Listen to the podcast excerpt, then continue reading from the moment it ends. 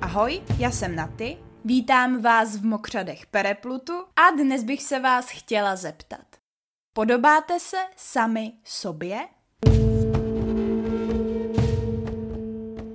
Moje dnešní otázka je takový myšlenkový experiment, protože se budeme mimo jiné bavit o tom, jestli je vzhled člověka nějak napojený i na jeho psychiku, potažmo na jeho duši a co to vůbec ta duše je. Tomuhle tématu se budeme věnovat v rámci povídky Věčný oheň, což je třetí povídka ze sbírky Meč osudu, kterou teďka čteme a je to taková komická, odlehčená povídka, ne úplně podstatná pro děj celých následujících románů a ságy. Dozvíme se tam něco málo o dalších rasách, které žijí na kontinentu. Jsou to pulčíci, aka hobiti, tak jak je popsal Tolkien, ale říká se jim tady půlčíci.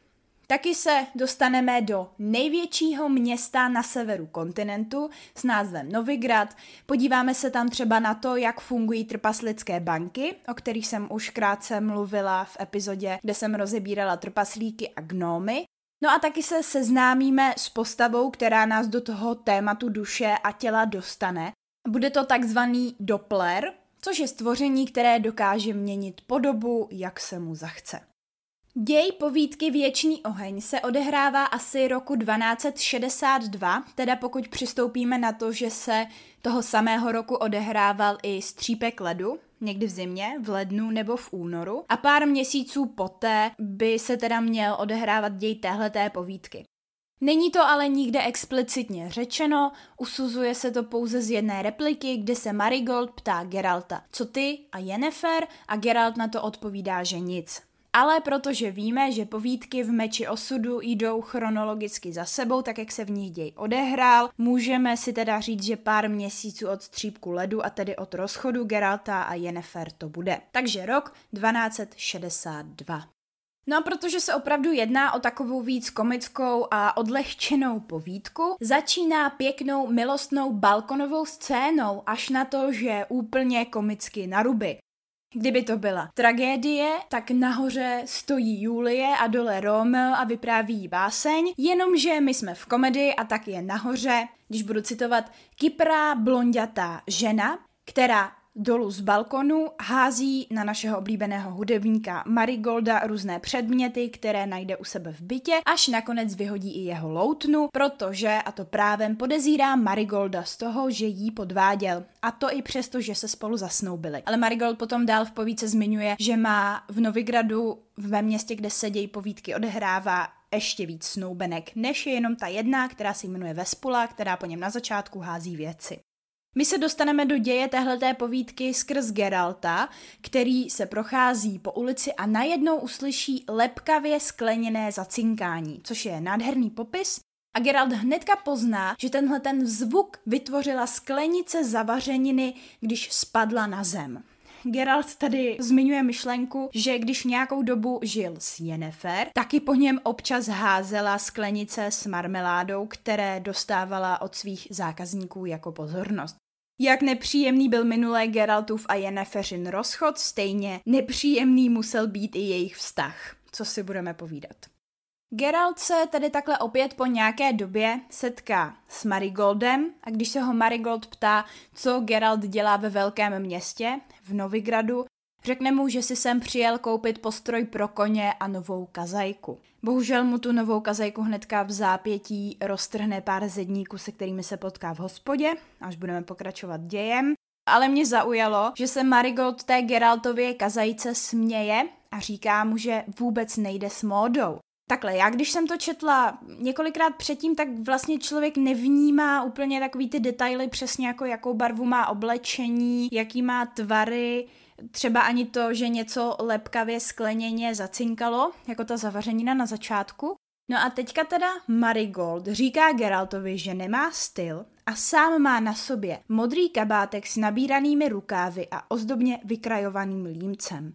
On má na sobě opravdu to echt šlechtický oblečení 13. století Já se pokusím najít nějaký obrázek a dát ho na Instagram, protože je pravda, že Marigold ve hře nosí takovýhle oblečení, ale třeba podoba Marigolda v Witcherovi od Netflixu se snažila vyhýbat tomu, aby byla tak jako prvoplánově šlechticko-středověka. On konec konců přišel i o ten svůj slavný klobouček švestkové barvy s volavčím pérem, který mám na sobě i tady, spolu teda s tím úžasným modrým moderním kabátkem s nabíranými rukávy. Pokusím se si Marigolda vykreslovat tímhletím stylem už po celou dobu, ale asi mi to nepůjde. No ale už téhle té narážky, že si Geralt přijel do Novigradu něco koupit, můžeme vydedukovat, že to bude zřejmě velmi obchodně zaměřené město. A je tomu tak, O Novigradu si něco povíme, protože se jedná o jedno z dalších zásadních míst na kontinentu. Novigrad je takzvané svobodné město a nachází se na území království Redanie. Ale právě protože to je svobodné město, to je pojem, který se používal i u nás, tak má vlastní samozprávu a je nezávislé na státu, ve kterém leží, což je teda v tomhle případě Redanie. Podobně vlastně fungovala většina měst v Itálii v období středověku, což by mohla být taková inspirace. No ale zároveň je Novigrad taky chorvatské město, které leží na Istrii. Několika chorvatskými místy, ale i jmény se Sapkovský inspiroval, když pojmenovával především teda krále, obyvatele a města v Redanii.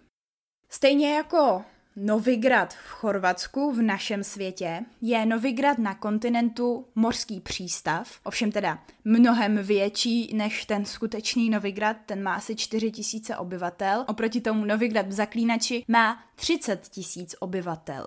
Já jsem to hledala a ve středověku měly ty největší evropská města, což byly Benátky, Londýn a Paříž, maximálně 40 tisíc obyvatel. Takže jasný, že Novigrad je jedno z největších měst na severu, protože my už jsme si určili, že se můžeme těmi středověkými proporcemi, které byly v našem světě, řídit i ve světě zaklínače.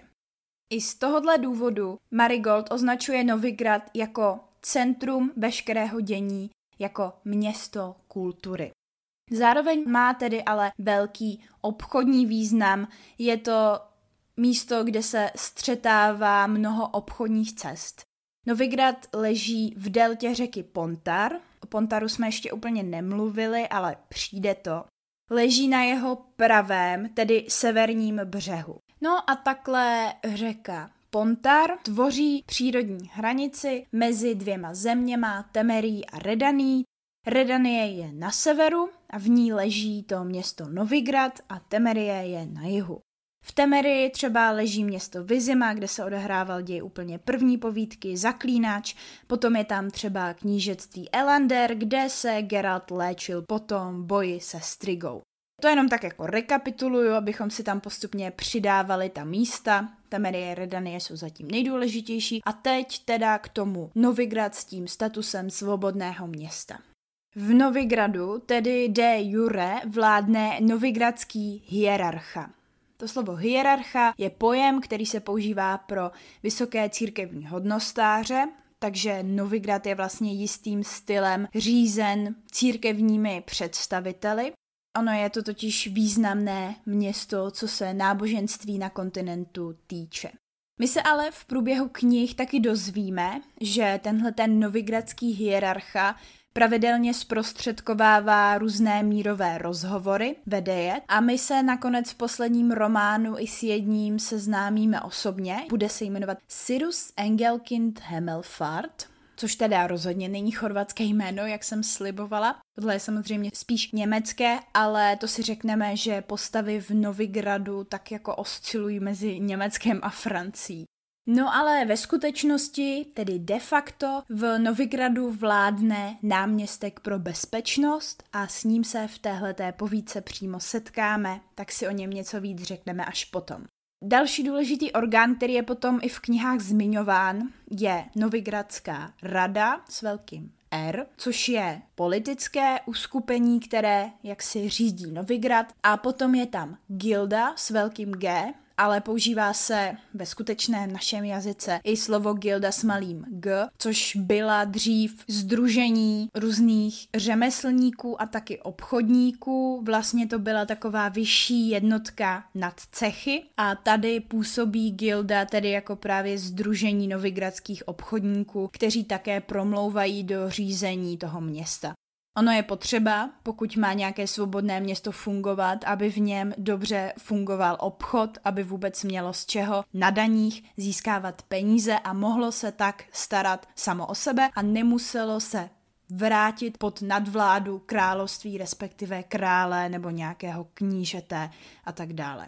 V Novigradu se proto nachází spoustu cechů, jsou tam mincovny, banky, do jedné se podíváme, manufaktury, No a Marigold samozřejmě nezapomene zmínit, že tam je taky celkem 12 bordelů a ten úplně nejvyhlášenější, do kterého se teda bohužel v knihách nepodíváme, ale můžete se do něj podívat v zaklínačských hrách, se jmenuje Passiflora, jméno, které asi nemusím vysvětlovat, a my tedy jenom z téhleté povídky víme, že to je bordel, do kterého se nepouští nelidi, což je další projev toho kontinentálního rasismu, ale přestože se tam nelidi, teda půlčíci, trpaslíci, elfové nepouštějí, tak si tam můžete jako správný lidský obyvatel kontinentu pořídit k zábavě hm, třeba poloviční nebo dokonce, jak Marigold říká, i čistokrevnou elfku. Takhle to hold funguje, fungovalo to tak i u nás, funguje to tak i na kontinentu. Bohužel.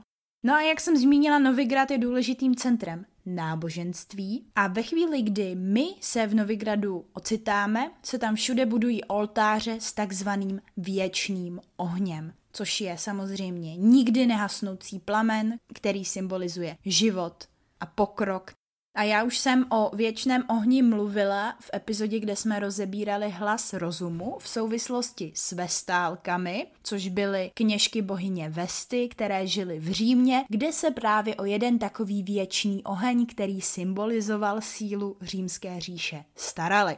Uctívání věčného ohně a jeho využívání, ať už k náboženským nebo světským účelům, si samozřejmě Sapkovský nevymyslel. Věčný oheň totiž můžeme najít jak udržovaný lidmi, tak i přírodní. Většinou vznikne, když na nějakém místě uniká zemní plyn, nebo tam začne hořit rašelina nebo uhlí, třeba tak, že dojde k zapálení bleskem. No ale většinou jsou věčné plameny budované lidmi a bývají součástí různých památníků a monumentů a to jejich věčné hoření se zajišťuje tím, že je do nich většinou ze spod přiveden propán nebo zemní plyn, ten se jednou zapálí a potom, protože tam pořád přichází, hoří furt navždy, je to teda věčný oheň. Samozřejmě, že ale v počátku byl věčný oheň a ty nejdelší lidsky udržované věčné ohně, které na planetě najdeme, byly teda spojený s náboženstvím.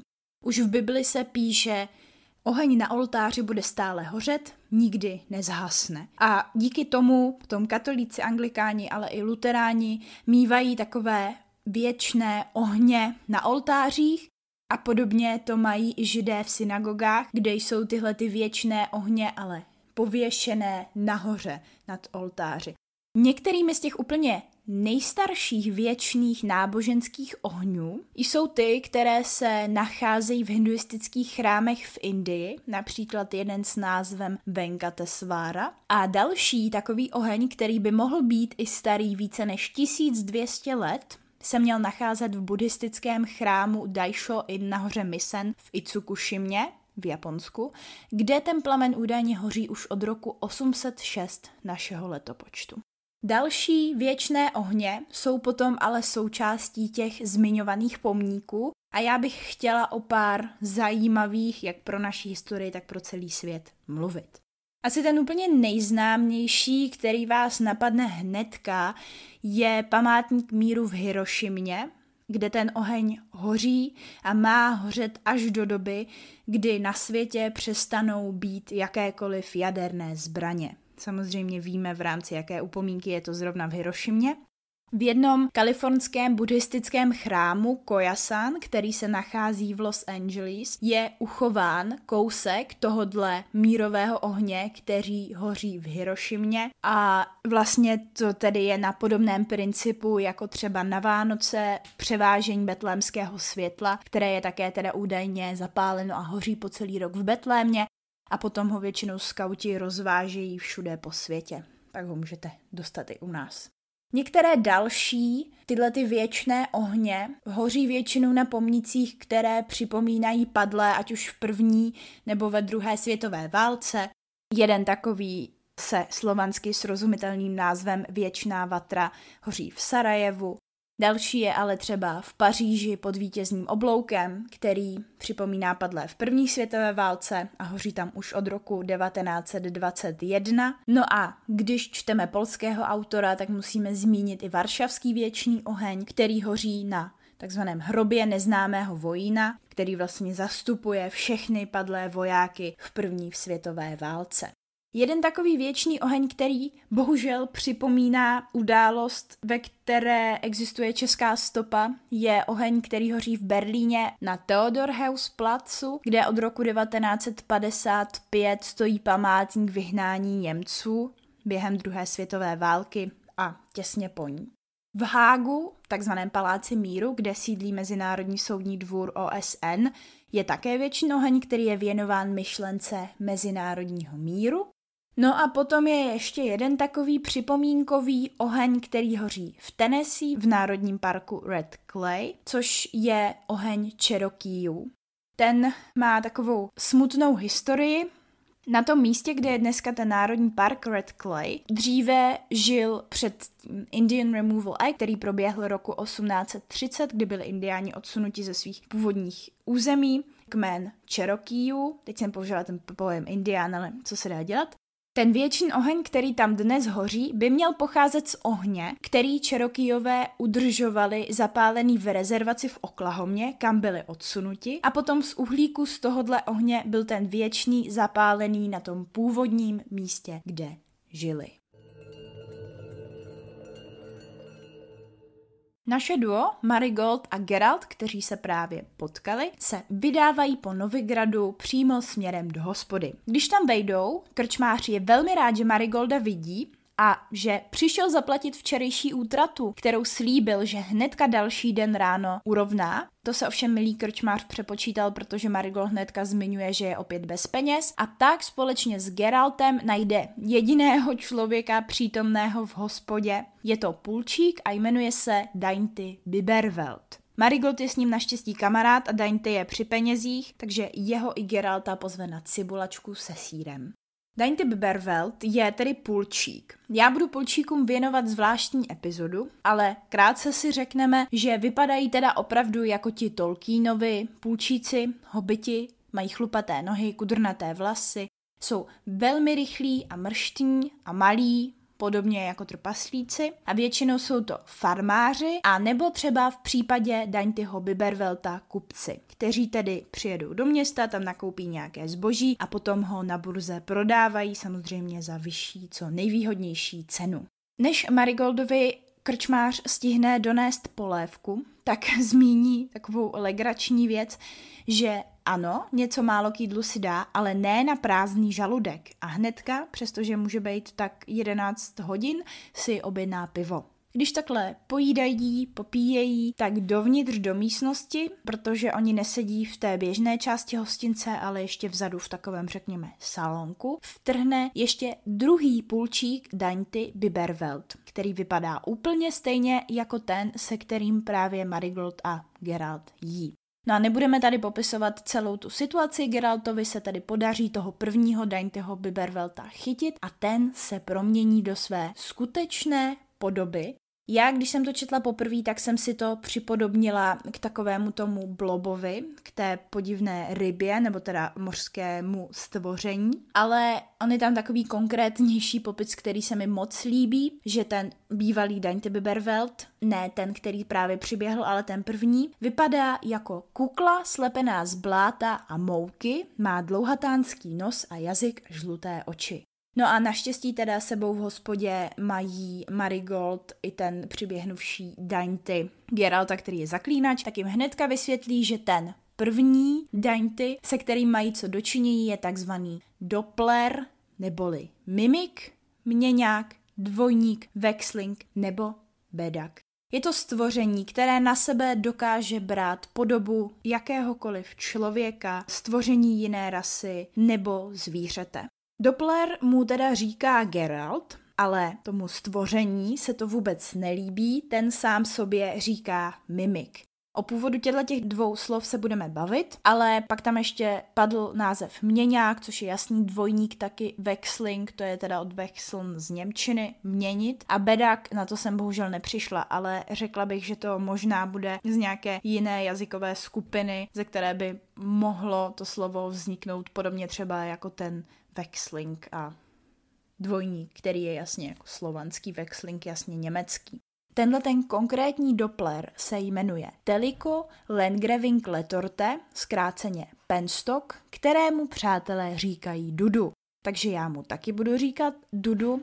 E, není v tomhletom případě ani potřeba tohleto jméno, ani jméno Daintyho Bibervelta úplně vysvětlovat, protože si myslím, že Sapkovský velice často používá hodně složitě znějící jména, a ono to totiž těm příběhům dodává na opravdovosti, jako kdyby se opravdu staly, protože Nedává smysl, že někdo jméno Teliko Lengreving Letorte zkracuje na Penstock a ještě mu potom říká Dudu. Ale to je na tom to, co se občas prostě v životě děje. Lidi mají složitá jména, složitě je používají komolí a ještě si dávají o to divnější přezdívky.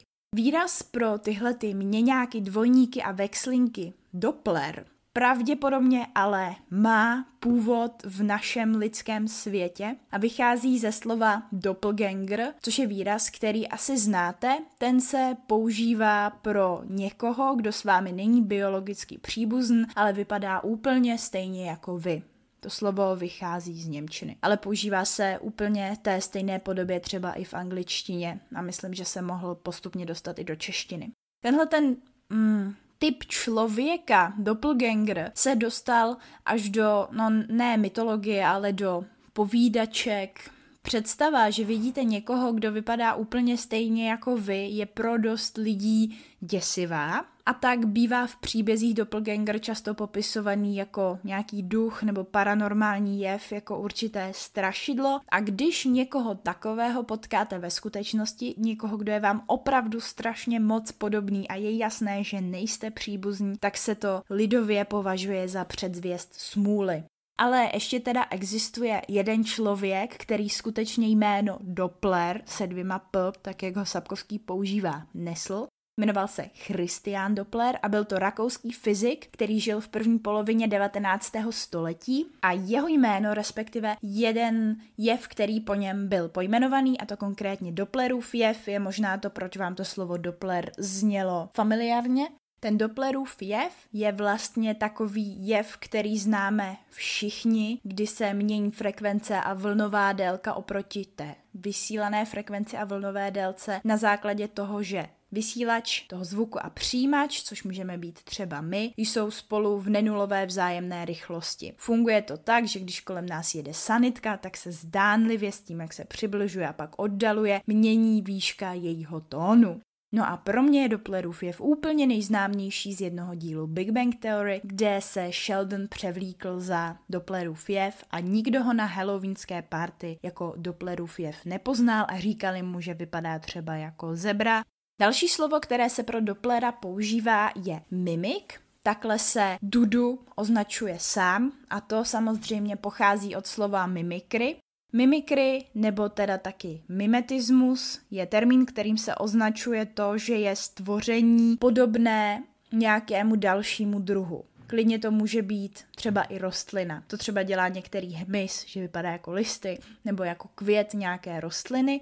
A tyhle ty druhy spolu ale nejsou žádným stylem příbuzné a přesto jsou podobné. Nejznámější je to asi v případě korálovce, což je jedovatý had, a korálovky, což je nejedovatý had, které jsou si strašně podobné až na to, že se tam nějakým stylem liší barevnost těch pruhů.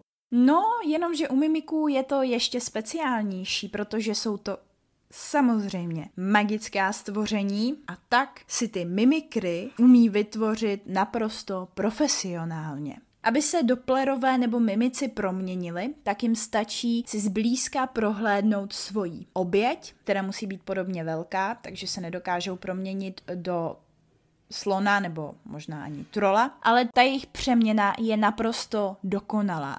Dokážou se teda změnit i do oblečení, které má ta oběť na sobě. To oblečení si nemůžou sundat. Oni vlastně jakoby přizpůsobí svoji kůži tomu, co má na sobě ten druhý. Co je na tom ale nejzajímavější a co na tom nejvíc udivuje úplně všechny, kteří se v téhle té povíce dostanou do kontaktu s Dopplerem, je to, že oni dokážou sentačně skopírovat nebo téměř bezchybně skopírovat i psychiku oběti. Dokážou myslet úplně jako ta oběť a Geralt zmiňuje, že to potvrzuje jistou tezi. To, čemu nevěří většina čarodějů, za to všichni kněží, že duše je rovněž hmota.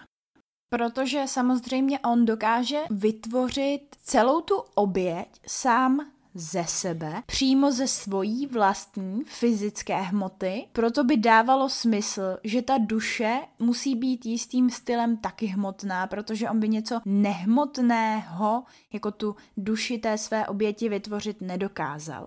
Jenomže já furt přemýšlím nad tím, proč tomu, že je duše hmota, nevěří zrovna čarodějové. Já jsem se koukala, jestli to není špatný překlad, ale je to tak i v polštině, protože přece to, že duše hmotná není, je její úplně základní definice, kdy teda především v náboženství jde o to, že duše je nehmotná, že jí má v sobě každá živá bytost, která je s tím stylem obsažená celá identita toho člověka No a samozřejmě to nejdůležitější, co duše má, je to, že je nesmrtelná, je nezávislá na těle, teda i na smrti toho fyzického těla. Takže potom, co to fyzické tělo umře, ta duše dokáže žít dál, a třeba odejde do nebe nebo do pekla, to už je jedno. Proč teda všichni kněží věří tomu, že duše je rovněž hmota? To by přece mělo být naopak. Čarodějové by potom měli věřit tomu, že duše je hmota, že je to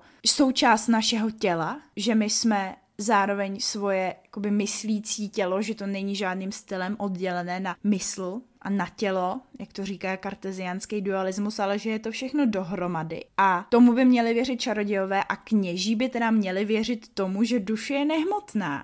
Jsem z toho zmatená. Já si totiž osobně myslím, že duše je hmotná, že je součástí našeho těla a že přemýšlíme díky tomu a tak, jak máme svoje tělo. A že proto dává smysl, když se mimik do vás promění, tak získá všechny vaše atributy fyzické, protože i ta duše je fyzická, je součástí vašeho těla. Pokud něco takového jako duše existuje, tady je to vlastně taková paralela duše, psychika, způsob myšlení.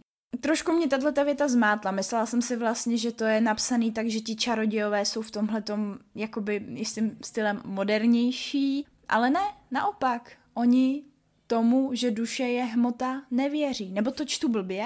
Čemu nevěří většina čarodějů za to všichni kněží, že duše je rovněž hmota?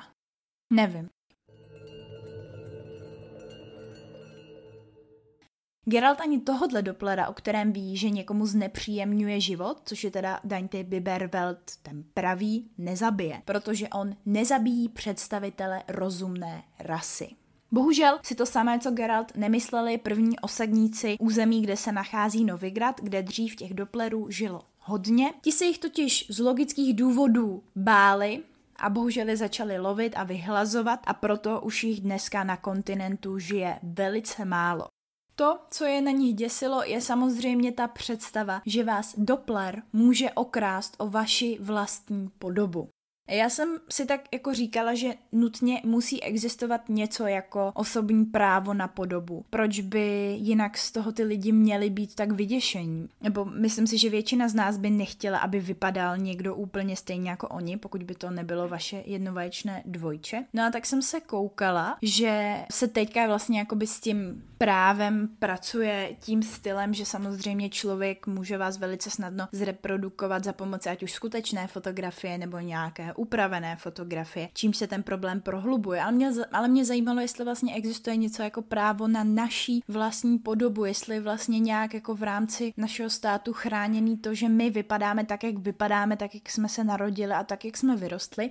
A je tomu tak, protože podoba je součástí takzvané, když to beru právně, osobnosti člověka a tu ošetřuje právo v občanském zákonníku, kdy tedy osobnost člověka je vše, čím se člověk projevuje navenek ve vztahu ke svému okolí, a to jak po stránce fyzické, tak po stránce duchovní a duševní. Takhle tu osobnost, což se mi líbilo, definoval roku 2008 v jednom rozsudku Nejvyšší soud České republiky, kdy o osobnosti mluvil jako o nejmenší sociální jednotce a taky určité psychofyzické a sociálně psychické struktuře. Takže to, co je na tom všem možná v případě Doppleru aka mimiků nejděsivější, je právě to, že oni neukradnou jenom tu vaší podobu, což vás může dostat do velkých problémů, jako se ukáže v téhleté povídce, o tom si povyprávíme v druhém dílu, ale že vám vezmou tu vaši osobnost psychofyzickou. Tedy přesně, jak jsme se o tom bavili, i to, co si myslíte a co cítíte, když samozřejmě cítíme skrz tělo a to teď nebudeme rozebírat. Konkrétně teda je nakonec v občanském zákonníku i naše podoba definovaná jako jeden z druhů projevů té osobní povahy, jako souhrn opticky vnímatelných charakteristik člověka, které umožňují jeho individualizaci, respektive identifikaci. V průběhu téhle povídky vznikne problém, že Dainty Biberwelt začne obchodovat pod jménem Daintyho Biberwelta, do kterého se proměnil a od kterého je naprosto k nerozeznání. A jediné, čím se identifikuje, je ta jeho vlastní podoba. Takže by možná kontinentu už tehdy ve 13. století fungovalo zavedení něčeho, jako jsou občanské průkazy, obzvlášť ve chvíli, kdy lidé ví, že s nimi může žít někdo takový, jako je Doppler.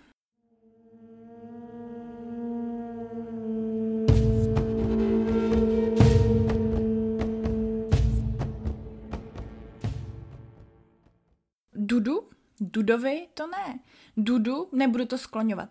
Dudu se povedlo Dudu přepadl Daintyho Bibervelta den cesty od Novigradu, asi čtyři dny zpátky, než se odehrává děj povídky. Vzal si na sebe svou podobu, ale skutečného Daintyho nezabil. Nechal ho žít ten se potom musel pěšky dostat do města, říká, že cestou jedl kořínky, ale to, že ho nezabili, je vlastně důležitým rysem osobnosti toho samotného Dopplera, Dudu, který taky nějakou vlastní osobnost má. On cítí sám věci, když není proměněný do toho člověka a vlastně by se dalo říct, že funguje jako takový mobil s tou duální SIM kartou, kdy on je Duduem, nebo jak jsem řekla, že to nebudu skloňovat, kdy on je Dudu i ve chvíli, kdy je proměněný do jiného člověka nebo do jiného půlčíka a cítí a myslí si přesně to, co ten člověk nebo půlčík, ale zároveň cítí i myslí i to, co by si myslel jako Doppler ve své vlastní podobě. No a v tom je tahle povídka zajímavá, v tom přemýšlení nad tím, co pro nás znamená podoba, naše vlastní přemýšlení a možná až ta jako děsivá schizofrenní představa, že těch někdyby nádobiček na přemýšlení máme víc a že jsme jako rozdvojení nejenom tím, že jsme tak trošičku rozdvojení, protože se můžeme zeptat na tu otázku, na kterou jsem se ptala, jak moc jsme podobní sami sobě, nebo jestli vůbec jsme podobní sami sobě, ale že jsme rozdvojení, ještě jakoby rozčtvrcení, že na sebe bych, kdybych byla Doppler v podobě Geralta, mohla sáhnout jako Geralt na Dopplera, jako Geralt na Geralta a jako Doppler na Dopplera. A měla bych jednu podobu, rozumíte? To je na tom fascinující. Ať se všichni snaží sebe víc, Dudu se povede na sebe zase vzít podobu Daintyho Bibervelta a všem třem uteče. Stane se tak ve chvíli, kdy do hostince vstoupí pan Švan, přijde, když už jsme se dneska zaměřili trošku na to oblečení, v aksamitovém čepci tvaru obráceného nočníku, moc pěkný, a purpurové tóze visící na jeho vychrdlé postavě jako na strašákovi. Díky jeho příchodu dokáže Dudu v podobě Daňteho Bibervelta utéct pryč. No a trojice Marigold, Geralt a skutečný Dainty Biberveld se musí vypořádat s konfrontací toho pana Švana, který za Daintym přišel, protože dluží Novigradu velké množství peněz na daních za svoje obchody, které ale neprovedl on, provedl je Doppler. To jméno, Švan, bych asi běžně nezmínila, ale zaujalo mě, že je to opět jméno nějakého vědce. Konkrétně Theodor Schwann byl německý biolog, který žil v 19. století a mimo jiné objevil Schwannovy buňky. Je to úplně to stejné jako s tím Dopplerem. Doppler to mi něco říká, Dopplerův jev, tak tady jsem si říkala Schwann to mi něco říká, jsou to Schwannovy buňky. Jenom vím, že něco takového existuje, přestože jsem si to přečetla, tak jejich funkci nedokážu vysvětlit, ale prostě název jsem znala a zároveň tedy ještě slovo švan v Němčině znamená labuť, ale já si trošičku myslím, že si tady s tím Sapkovský hraje, protože švajn v Němčině znamená prase a pan Švan tedy sice není tlustý, ale přijde na někom vymáhat daně, na někom, kdo mají být ty pozitivní postavy v našem příběhu, takže se nám samozřejmě jeho chování nelíbí. Tak se dozvíme, že chudák Dainty, přestože on žádný obchod neudělal, musí do zítřejšího poledne zaplatit Novigradu daň z těch obchodů a celkem je to 1553 korun, v Novigradu se platí korunami a 26 koperů, což jsou samozřejmě, jak vám hnedka dojde, měďáky, protože copper, c o p p r je v angličtině měď a ty kopery, tak jak se používají v Novigradu, se píšou jenom sk. Geralt, když je asi v tom městě, tak si trošičku dává pauzu od lovení nestvůr, protože on nesouhlasí s tím, že by ve městě měl stejně práce jako někde v lesích nebo v horách nebo na venkově, takže tam spíš tak jako za mě odjíždí na dovolenou. No a tak když nemá co dělat, rozhodne se teda pomoct Daintimu najít Dopplera v jeho podobě a jdou společně s ním a s Marigoldem do města. Tam si sednou na kašnu, která má vodotrys, který nestříká, protože je ucpaný. V celé té kašně plavou odpadky a mezi těmi odpadky se ještě pohybují oranžový karasy, takže takhle vypadá středověké město Novigrad. A jak tam tak sedí a jsou skroušení, tak je obklíčí pár podezřele vypadajících lidí, z nichž jeden je ten, jehož se všichni bojí a má jméno Šapelé. Šapele je náměstek pro bezpečnost, takže je to vlastně ten de facto řídící člověk celého Novigradu. Šapele není německy, ale francouzsky a znamená to kaple, tím je nám jasné, že to je taky nějaký církevní představitel. On je totiž ten náměstek pro bezpečnost a tím pádem je to velitel novigradské tajné služby a ta tajná služba podléhá církvi.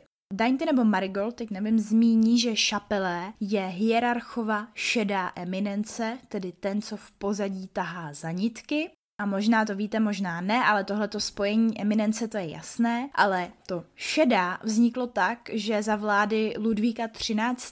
ve Francii, kdy, jak víme, jedna z těch důležitých postav na jeho dvoře byl kardinál Richelieu, tak tam byl ještě jeden muž, který takhle za ty nitky tahal, ten se jmenoval Joseph François Leclerc du Tremblay, což byl mnich, který na sobě nosil řeholní oděv a ten měl šedou barvu. Ten měl vlastně ještě větší politický vliv než Richelieu, minimálně se spolu velice dobře doplňovali, takže Ludvík XIII. tam jako fakt nic nedělal a podle něj vznikl tenhle ten název šedá eminence. Mimo to, že takhle jako stojí za hierarchou a skutečně vládne, tak je Šapele taky nejnebezpečnější člověk ve městě, už vím, říká to Marigold, který údajně nechává lidi mučit, dokonce i zabíjet nebo je vydírá, když nechtějí udělat to, co se hodí právě jemu. A Šapelé přijde obklíčit Marigolda, Daintyho a Geralta se svou chrámovou stráží. Geralt si hnedka všímá, že ta chrámová stráž má sebou takové podivné zbraně, které vypadají jako byče z ostny a ty nesou název Lamie. Gerald říká, že v civilizovaných zemích kontinentu je držení na tož používání lamí zakázáno, a to teda i v Novigradu, což nám má evokovat, že Šapelé a jeho chrámová stráž opravdu nejsou dobrý lidé a opravdu do toho jdou po hlavě. Jakože ne tady v Novigradu žádný problémy netrpíme. Přestože Marigold na začátku říkal, jak je to volné město plné zábavy a kultury, tak tady vlastně vidíme na úkor čeho. Název Lamie je docela zajímavý, protože je to slovo, se kterým se můžeme potkat v řecké mytologii, kdy Lamia byla příšera, která žila v podsvětí od pasu nahoru to byla žena a od pasu dolů had. Ta v noci vylézala z podsvětí na svět a kradla matkám děti, zabíjela je a pila jejich krev, což je mimochodem podobné popisu strigy, jak jsem říkala v první epizodě. A někdy teda taky fungovala jako sukup, že tedy sváděla muže v noci a když je svedla, tak jim potom vysála krev. Nejprve byla obyčejnou ženou, ale potom se do ní zamiloval Zeus a ten má velice žárlivou manželku Héru, která tedy Lamy začarovala do nestvůry, takže jí vyčarovala to hadí tělo. No a zřejmě se tedy zdá, že na kontinentu existují vedle dalších typů upírů třeba Bruxy, která byla v druhé povíce Zrnko pravdy, taky právě Lamie, asi vypadají jako hadi a podle nich byly pojmenovány i ty zbraně lamie, které teda dokážou kvůli těm osnům udělat opravdu nehezké rány a opravdu můžou člověku ublížit. Naštěstí lamie chrámová služba ani na jednoho nepoužije. Celá ta trojice je šapelem nařčena z toho, že se spolčují s Vexlingem, teda říká Vexling, ale je to ten Doppler nebo Mimik a on je velice silně věřící a tak říká, že žádní Dopplerové, Mimici ani Vexlingové se v Novigradu nenacházejí, že žádné takové stvoření neexistuje a navíc, kdyby náhodou Vexlingové existovaly, tak by rozhodně nevkročili do města, které je pod ochranou věčného ohně. A tak šapelé těmto třem důrazně oznámí, ať nikde nerozšiřují tuhle tu svoji historku o setkání s Dopplerem, že to rozhodně, ale rozhodně není pravda. No a jak to tak bývá, trošku bojácnější Marigold to hnedka vezme za své a opravdu v další scéně říká, že nikdy žádného Dopplera neviděl. Víte totiž, co srouhači, kacíři, zloději a lupiči dělali v Novigradu a možná dodnes pod vedením Šapeleho dělají? Oni vás svážou, oblepí tlustou vrstvou cihlářské hlíny smíchané s pilinami a opékají vás, dokud hlína nestvrdne na cihlu. A to je z dnešní epizody všechno. Zakončili jsme to velice dramaticky. Doufám, že si teď nepředstavujete, jak vám někdo tohleto dělá, pokud by se to stalo, buď vás potom vaše duše opustí a odletí do nebe, a nebo si taky jako já myslíte, že duše je hmota a v té cihle by umřela spolu s vámi. Doufám, že i přes tento skličující konec se vám dnešní epizoda líbila. Pokud by vás zajímaly nějaké doplňující a slíbené informace, obrázky a ilustrace, tak se běžte podívat na můj Instagramový profil v Mokřadech Pereplutu. Budu se na vás těšit tam i tady u další epizody.